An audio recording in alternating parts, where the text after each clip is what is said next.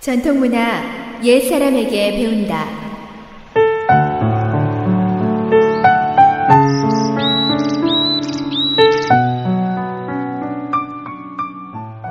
SOH 청취자 여러분, 안녕하십니까?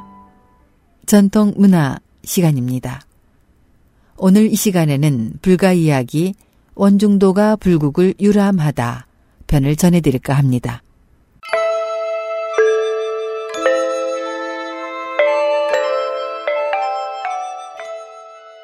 명나라 중후기 때 자는 소수이며 호부 공한 사람인 원중도라는 문인이 있었습니다.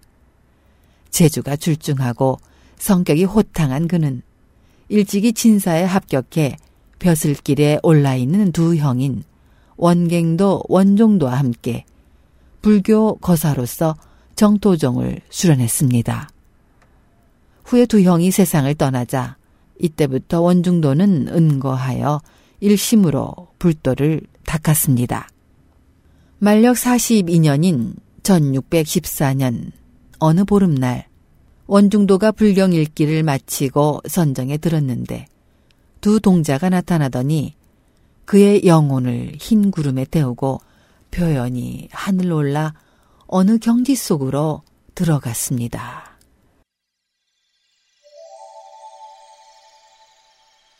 그곳의 대지는 주단처럼 매끄럽고 부드러운 빛에 쌓여 있었으며 폭이 10여 장가량 되는 도량의 물속에는 오색연꽃이 은은한 향기를 품어내며 활짝 피어 있었습니다. 그들은 칠보로 장식되어 있는 난간의 금색 다리로 도랑을 건너 가지런하고 아름다운 누각에 도착했습니다.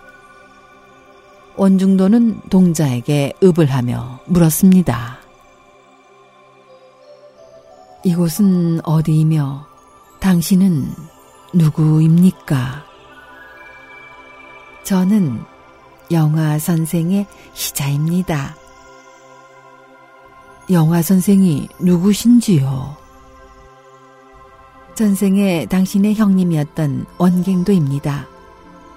지금 당신을 기다리고 있습니다.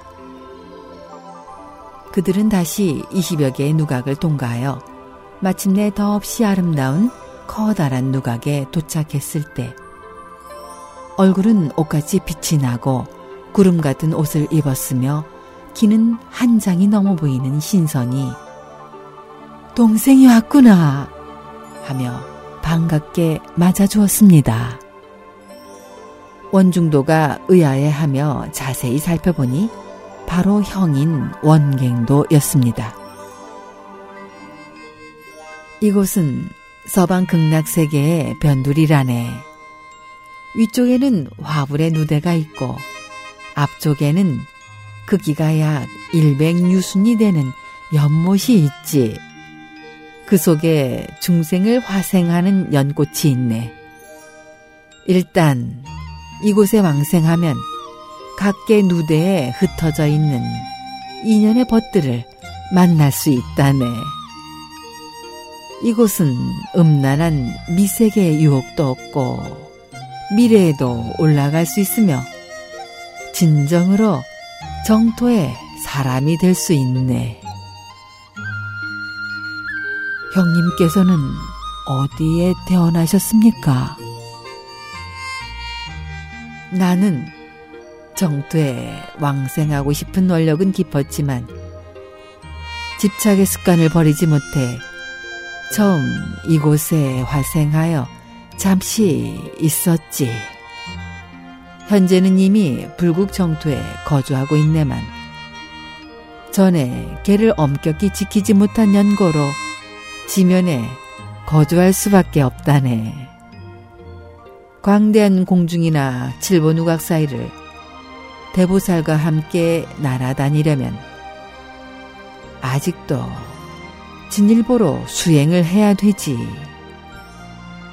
다행스러운 것은 내가 전생에 지혜가 높았고 열의 부처님을 찬탄하는 문장을 썼기 때문에 희방세계 여러 부처님이 계신 국토에 놀러 갈 수 있고 여러 부처님의 설법을 들을 수 있으니 정말 전행이 아닐 수 없네. 이어서 갱도는 중도를 끌고 위로 날아올라 잘 나가네 전말리를 넘어 유리와 칠보의 나무가 경계로 된 곳에 도착했습니다. 단양목의 신비한 향기가 발산하고 있는 이곳엔 진기환 색상의 많고 많은 미묘한 꽃이 피어 있었으며 아래쪽의 중생 연화지의 연꽃들은 오색의 보석처럼 빛났고 물결치는 소리는 미묘한 음악 같았습니다. 또한 건물과 누각의 도처에는 셀 수 없이 무량한 악기가 각종 버음을 연주하고 있었습니다. 괭도가 말했습니다. 자네가 본 것은 극락 정토에서 지상에 의지하여 날 수 있는 중생이 있는 경지일세. 이곳을 지나 더욱 높은 신들이 거주하는 경지는 이곳보다 천만 배나 대단하다네. 나는 비록 그 사이를 여행 다닐 수는 있지만 그곳에 거주할 수는 없네. 저곳을 다시 지나면 바로 보살께서 거주하는 곳이야. 그 경지를 나로서는 알 수가 없네. 다시 보살의 거주지를 지나가면 열의 거주지가 나오는데 부처님만이 알 수 있는 경지이지. 나는 극락세계가 이런 정도인지 생각지 못했다네. 만약 내가 생전에 이를 알 수 있었다면 법리와 계율을 엄숙히 지키며 수련을 게을리 하지 않았을 걸세. 그랬더라면 나의 경지는 이에 그치지 않았을 것이야. 자네는 지혜는 높지만 개와 정이 부족하네. 인간 세상에 돌아가 신체가 아직 건강할 때 정토에 왕생할 서원을 세우고 착실히 수련하면 원만하여 다시 만날 수 있을 걸세.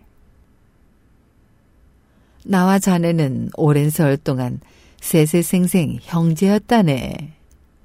다행히 오늘 내가 정토의 생을 얻었는데 자네가 떨어질까 걱정되어 실력을 빌어 이곳으로 오게 한 거네. 그리고 명심해야 할 것은 살생의 죄는 매우 엄중하며 살생계에 떨어진다는 것은 정말 정말 두려운 일이라네. 다른 수행자에게도 이 말을 전해주게나. 원중도는 갑자기 깊은 물속으로 떨어지는 느낌을 받으며 선정에서 깨어났습니다. 그는 이 일을 후세 수행을 하는 사람들에게 교훈이 되도록 기록으로 남겨놓았습니다.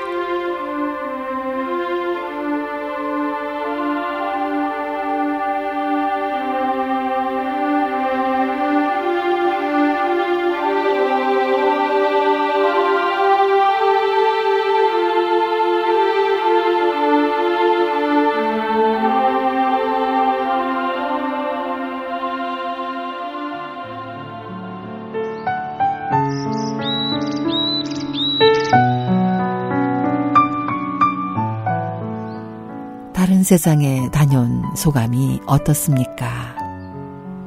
전통 문화 여기서 마치겠습니다. 다음 시간까지 안녕히 계십시오.